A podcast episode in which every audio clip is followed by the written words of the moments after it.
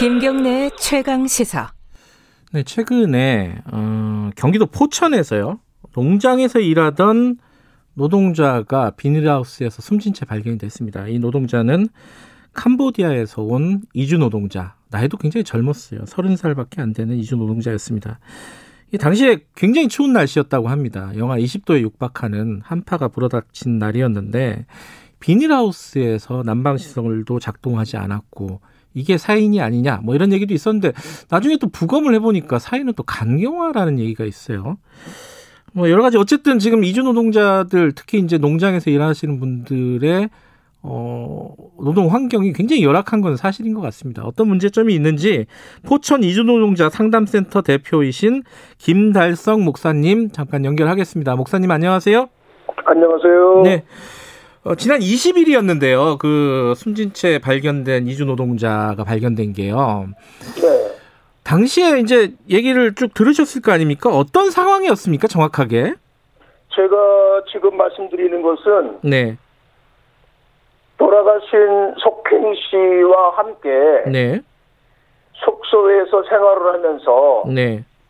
채소 재배 농장에서 일하던 네. 동료 여성 노동자들이 네. 에, 우리 대책위에 에, 그 정언을 해준 내용을 근거로 해서 네. 말씀을 드리는 겁니다. 네네. 에, 그 정언을 우리는 이 사건이 본격적으로 보도되기 이전에 네. 이미 들은 바가 있고요. 아하. 그것을 어, 녹취해서 네. 녹취록까지 가지고 있습니다. 네네. 어떤 내용인지, 물론 예. 그들이 예, 한국말을 조금 서툴기 때문에 네네. 캄보디아어를 통역하는 음. 통역자와 동석한 가운데 네네. 에, 그렇게 녹취 한 바가 있습니다. 예, 예. 어떤 내용들을 증언을 하든가요? 동료 노동자들이? 지난 20일 날 오후에 예. 돌아가신 속행 씨의 그 숙소 예.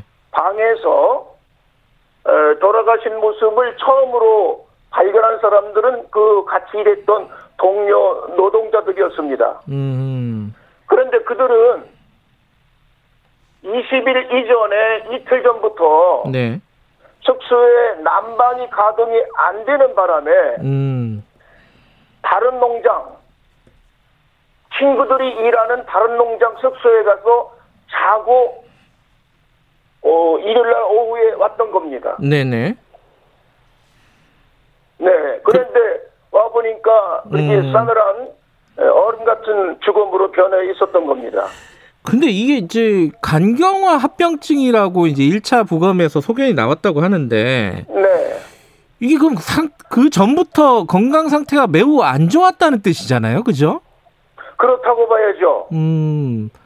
아니, 건강 검진이라든가 이런 것들은 아예 없는 겁니까, 이분들은? 처음에 입국할 때 건강 검진을 하고요. 예. 그 다음에는 1년에 한 번씩은 건강 검진을 반드시 하도록 되어 있는데, 예. 그것이 실시되었는지는 의문스럽습니다. 음, 그건 좀 따져봐야 될 일이네요. 네, 그렇습니다. 그런데 중요한 것은 네. 함께 살았다고 하는 네 명의 여성 노동자들의 증언인데요. 네. 늘 함께 밥을 먹고 함께 자고 일을 했으니까요. 네. 이 채소 재배 농장의 노동이라는 것은 그야말로 살인적인 중노동입니다. 네. 그런 일을 하면서 이 석경 씨가 4년을 넘게 보냈는데 네.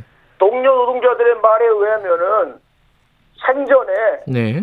특별히 아프다는 말을 한 적이 없었고 음, 치료받은 적이 없다는 증언을 하고 있습니다. 예. 그 속에서 병이 어, 병을 키우고 있는 상황이었지 않았나 이런 생- 생각은 드는데 네, 근데. 사람들이 이제 충격을 받았던 것은 숙소가 너무 열악하다는 거예요. 저도 화면으로 봤는데 네, 이 비닐하우스에서 잔단 말이에요. 네. 이 그게 일반적인가요? 그 농장에서 일하는 이주 노동자들의 숙소가 그런 데서 잔다는 거는? 그렇습니다. 음. 어, 그거 이전에 사인에 대해서 더 얘기하고 싶은데요. 예, 예. 국가서에서 부검 결과 1차 소견을 내놨는데 예. 에, 간질환으로 인한 간 손상 예. 이런 것으로 이제 내놨는데요. 예. 뭐 국가수에서 부검 결과니까 저는 그거를 받아들입니다. 네. 그러나 그것은 작은 사인에 지나지 않는다. 음, 그런 생각을 합니다. 네. 어, 서울대학교 유성호 어, 법의학 교수님도 이미 말씀을 하셨던데 네. 에, 20도 가까이 내려가는 한파 속에서 네. 2, 3일 전부터 난방이 가동이 안 되는 네. 그런 어, 숙소라고 하는 조건이 예. 그가 가지고 있었던 간질환을 악화시켰다. 음, 악화시켜서 간 손상이 됐고 네. 간 손상이 되면서 붉은 피치를 터뜨려서 음, 피를 토하면서 죽은 것이다. 음, 저는 그렇게 에, 보고 있는 거고요. 예. 그런 맥락에서 볼 때 간질환은 작은 사인이고 네. 큰 사인은 얼음 같았던 그 숙소였다. 음, 이런 생각을 하면서 예. 그런 맥락에서 이 속행 씨의 이 숙소 사망 사건은 동사라고 저는 여전히 생각하고 있습니다. 음, 우리 대책위에서는 네. 이건 분명한 동사다. 네. 그렇게 생각을 하고 있습니다. 그, 좀 정밀한, 어, 부겨, 부검 소견이 나와야 될 것 같고요. 그죠? 네네, 그런 기다립니다. 예. 그 숙소 얘기로 다시 돌아가 보면요. 네. 이분들이 그 공짜로 자는 것도 아니고 월 뭐 2, 30만 원씩 내고 거기서 잔다면서요. 그렇습니다. 농촌의 에, 그 숙소라고 하는 것은 대개 예. 기본적으로 불법 가건물입니다. 음. 건축법 위반이고 농지법 위반이에요. 네. 대개 그 농장 곁에 에, 숙소가 있는데 네. 비닐하우스 안에 컨테이너나 샌드위치 판넬 가건물이 들어 있습니다. 아하, 예. 거기에 이제 기거를 하는 건데요. 네. 사람이 살아서는 안 되는 곳이지요. 근데 대부분 거기서 산다면서요. 그 농촌 사는. 그렇습니다. 예. 농촌 노동자들은 대부분 다 그런 현실이고요. 네. 제조업, 이주 노동자들을 고용하고 있는 작은 중소기업체도 네. 제 경험적으로는 절반 정도는 그런 가건물입니다. 음. 기숙사가 예. 예, 그런 열악한 상황인데 예. 그 불법 가건물을 그냥 방치하고 두고 있는 음. 시라든지 경기도라든지 네.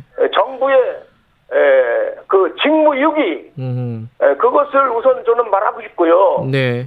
동시에 노동부는 그런 가건물 숙소를 그냥 인정을 하고 음.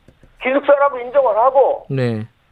거기서 사업주들이 기숙사비를 에, 월급에서 뭐 10여 프로씩 뛸수 있다고 네. 지침을 만들어서 보급하고 있습니다. 아하. 그렇게 본다면 노동부는 예. 에, 기숙사에 대한 근로기준법을 정면으로 위배하고 있는 것이고 네. 오히려 그런 기숙사를 조장하고 있는 기관이다. 음. 우리는 그렇게 생각하고 있습니다. 예. 지금 사실 농촌에서는 이주 노동자가 없으면 일이 안 될 정도다 이런 얘기도 들었는데 진짜 그런가요? 그거는 과장이 아니라 예. 사실입니다. 음. 왜 우리 현실입니다. 예. 우리나라에 들어와 있는 이주 노동자가 대략 150만 가까이 되는데요. 네. 그들이 없이는 국내산 채소 야채 먹을 수 없습니다. 음. 그들 없이는 과일 먹기도 힘듭니다. 네. 생선 먹기도 힘듭니다. 예. 예, 그게 현실입니다. 음. 그들이 없이는 중소기업도 돌아갈 수 없다 음. 하는 말은 결코 수사가 아닙니다. 예. 그렇게 사실입니다. 꼭 필수적인 노동 인력인데 실제 거주는 굉장히 열악하고 그것들을 정부나 지자체나 방치하고 조장했다 이런 말씀이시네요. 그죠? 네, 그렇습니다. 예. 그들이 1년에 이주 노동자들이 한국 경제에 생산과 소비로 미치는 영향이 1년에 74조가 넘습니다. 음.